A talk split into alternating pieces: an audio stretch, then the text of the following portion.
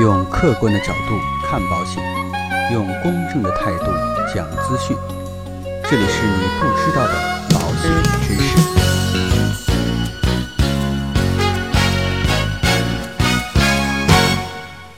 好，各位亲爱的朋友们，大家好。今天啊，跟大家来聊一聊急性心肌梗塞啊和重疾险理赔之间的一些关系。我相信呢，急性心肌梗塞这样的一个病呢，很多的朋友都听过。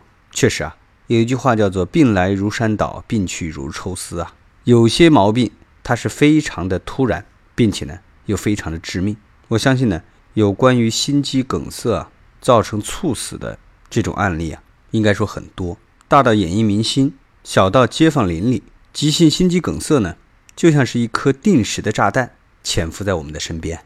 那为什么急性心肌梗塞这么的凶险？如果说担心这种病，那保险应该怎么买呢？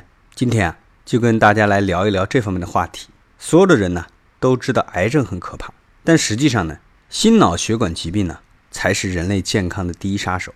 在国家公布的2017年城市居民主要死因当中啊，心脑血管疾病排名第一，占比高达百分之四十三，远远高于癌症的百分之二十六。最典型的心脑血管疾病有两种啊，一种呢叫做脑中风，第二种呢叫做急性心肌梗塞。今天呢，我们就重点跟大家来讲一讲这个急性心肌梗塞。我们知道啊，心脏呢是人体的发动机，负责把血液输送到全身的器官，而心脏本身呢，它也需要血液的供应。简单来说呢，急性心肌梗塞其实就是给心脏供血的这个管道啊，我们把它叫做冠状动脉。给堵住了，心肌细胞啊长期缺血缺氧，从而呢导致坏死。而急性心肌梗塞的猝死风险非常高，全球呢每年有一千七百万人死于心脑血管疾病，其中啊有百分之五十以上是死于急性心肌梗塞。急性心梗呢听起来啊是一种突发疾病，但其实呢大多数患者都会经历一个比较漫长的疾病发展的过程。先是高血脂，再是冠状动脉粥样硬化，然后呢变成冠心病，再变成急性心肌梗塞，最后啊就是心脏衰竭。急性心肌梗塞发病的原因呢也有很多种，有属于不良生活习惯的，比如说呢吸烟、喝酒、过度劳累、肥胖、长期缺乏运动；也有疾病导致的心梗，比如说高血脂、高血压、高血糖等等等等。当然啊，也有先天性的原因，比如说呢。心梗的家族史或者先天性的血管畸形等等，预防呢远胜于治疗。如果你担心患上急性心梗，首先呢要养成健康的生活习惯，并且啊要定期到医院进行体检。那正是因为急性心梗有很高的发病率、死亡率，所以啊很多人在购买重疾险的时候都会特别关注这方面的保障。那如果说想买到和急性心梗有关的保障产品，应该怎么去挑选呢？我们首先看一下啊，在保险里边，特别是重疾险里边，与心梗有关的重疾、中症、轻症，主要包含下面的六种。重疾这块呢，比如说啊，急性心肌梗塞、冠状动脉搭桥手术；轻症这边呢，有不典型的急性心肌梗塞、中度急性心肌梗塞，这个呢一般是中症啊；还有呢，就是冠状动脉介入手术以及微创。冠状动脉搭桥术，其实这要是了解重疾险的朋友啊，可能都知道，像急性心肌梗塞和冠状动脉搭桥术啊，都是属于国家法定的二十五种重疾当中的，所以啊，各家保险公司的理赔条件啊，都是一模一样的。因此呢，我们在挑选重疾险的时候，不需要特别去对比这两个险种。但是呢，另一个方面呢，不典型的急性心肌梗塞、冠状动脉介入术。微创冠状动脉搭桥术这三种呢，都是轻症，是没有国家统一标准的，所以啊，各家保险公司呢都有一些差异。所以呢，对于大家选购的保险当中啊，有些产品这三个高发的轻症都保，但是呢，有些产品呢一个都不保。大家可以看一下具体的条款。对于没有上过医学院的人啊，想要弄清楚各种疾病的定义，几乎是一件不可能的事情。目前呢。市面上有两种不典型心肌梗塞的疾病条款，理赔要求啊是不一样的。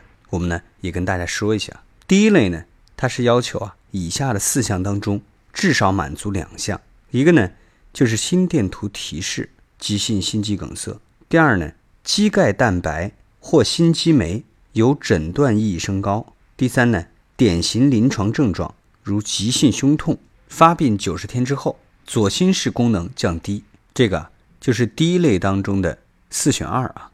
第二类的这个条款呢是这样的，需要两项都满足，虽然只有两项，相对来讲还是比较严格的。它有心电图有 ST 段改变，未见病理 Q 波。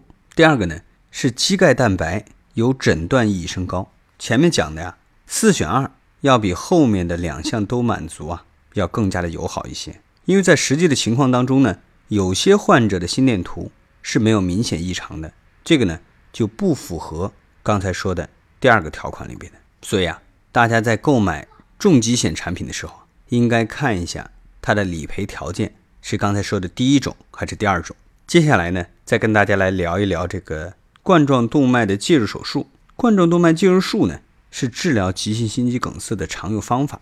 但是呢，很多有关于这块的理赔纠纷呐，都与这种手术有关。有个男士呢，因为冠心病住院，医生告诉他呀，可以做冠状动脉介入手术，也可以剖开胸膛做冠状动脉的搭桥手术。前面一种呢，其实就是我们经常说的。心脏支架介入手术啊，创伤小，恢复快；而搭桥手术啊，非常痛苦，因为它要开胸嘛，恢复呢相对来讲也很慢。一般正常的人呢，都会去选择介入手术。结果呢，这位男士呢，在理赔的时候才发现，他的重疾险只保搭桥手术，而不保介入手术。其实这样的案例啊，并不是虚构的。其实像每年啊，类似这样的拒赔案件时有发生。所以建议大家在购买重疾险的时候啊，应该尽量去选择这种保障冠状动脉介入手术的产品。进一步来说呢，即便是两种产品啊都保障介入手术，但是呢理赔也可能是不一样的。实际上呢，介入手术又包含了四个类型的手术。第一个呢叫支架植入术，第二个呢叫球囊扩张成形术，第三个呢叫激光成形术，第四个。叫斑块切除术，有些产品呢是四种手术都可以保障，但是呢，也有一些产品会缺少这个斑块切除术。我们再来看一下微创冠状动脉搭桥手术，这种治疗方式呢，主要是针对病情比较严重啊，或者呢实施了介入手术，但是呢失败了的患者。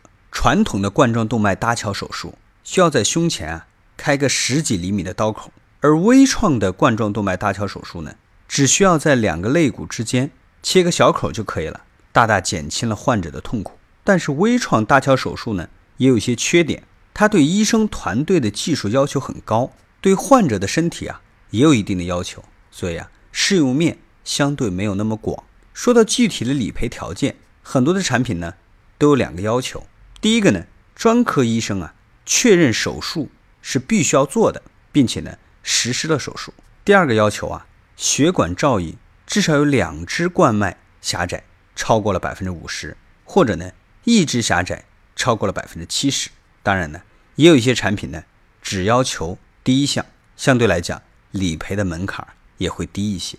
最后呢，我们来看一下急性的心梗重疾险是怎么赔的。重疾险呢保障的都是重大疾病，这些病呢对生活和工作有严重的影响，其中呢。与急性心梗有关的病呢，主要有两种，一种呢是急性心肌梗塞，第二种呢叫冠状动脉搭桥术。这两种疾病呢都是属于国家法定的二十五种重疾，并且啊发病率啊也非常高。那到底这两种的重疾应该怎么理赔呢？我们直接来说结论啊。第一个不是确诊即赔，急性心肌梗塞至少满足三项条件。才能理赔。我们来看看啊，是哪几项当中的三项？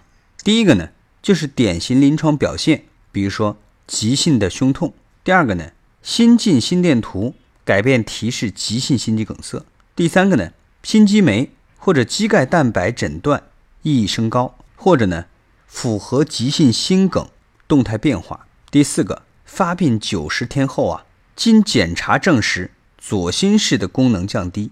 就是这四项当中啊，要满足三项。第二个，开胸手术才能赔。冠状动脉搭桥手术啊，必须是实施了开胸手术，而这个微创植物支架的这种手术啊是不赔的。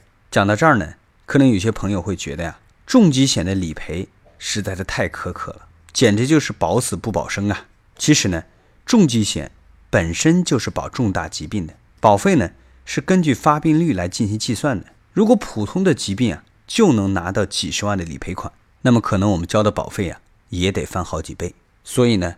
对于重疾险理赔难这个问题啊，我们需要去客观的对待。站在务实的角度呢，我还要建议大家，一定在买重疾险的时候要搭配百万医疗保险。因为去过医院的朋友都知道，到了医院之后花钱如流水，并且呢，像这种比较严重的这种急性的病症啊，肯定是要住 ICU 的，所以呢，这个花费啊就更大了。另外一方面呢，急性心肌梗塞啊，很容易造成猝死。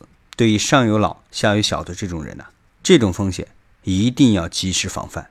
大家呢，如果说费用允许的话，建议再去买一些定期的寿险，至少可以保证家人十年以上的生活开销，不至于发生家破人亡的惨剧。好了，那今天的节目呢，到这里啊就告一段落。也真心的希望各位朋友啊能够身体健康，也希望大家能够明白，身体啊才是革命的本钱，只有身体健康。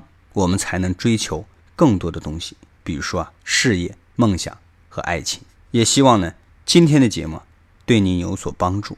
当然啊，如果说您喜欢我们的节目，也欢迎转发给啊您身边的这些亲朋好友，并且一定不要忘记为我们点赞、订阅。好了，那我们下期再见。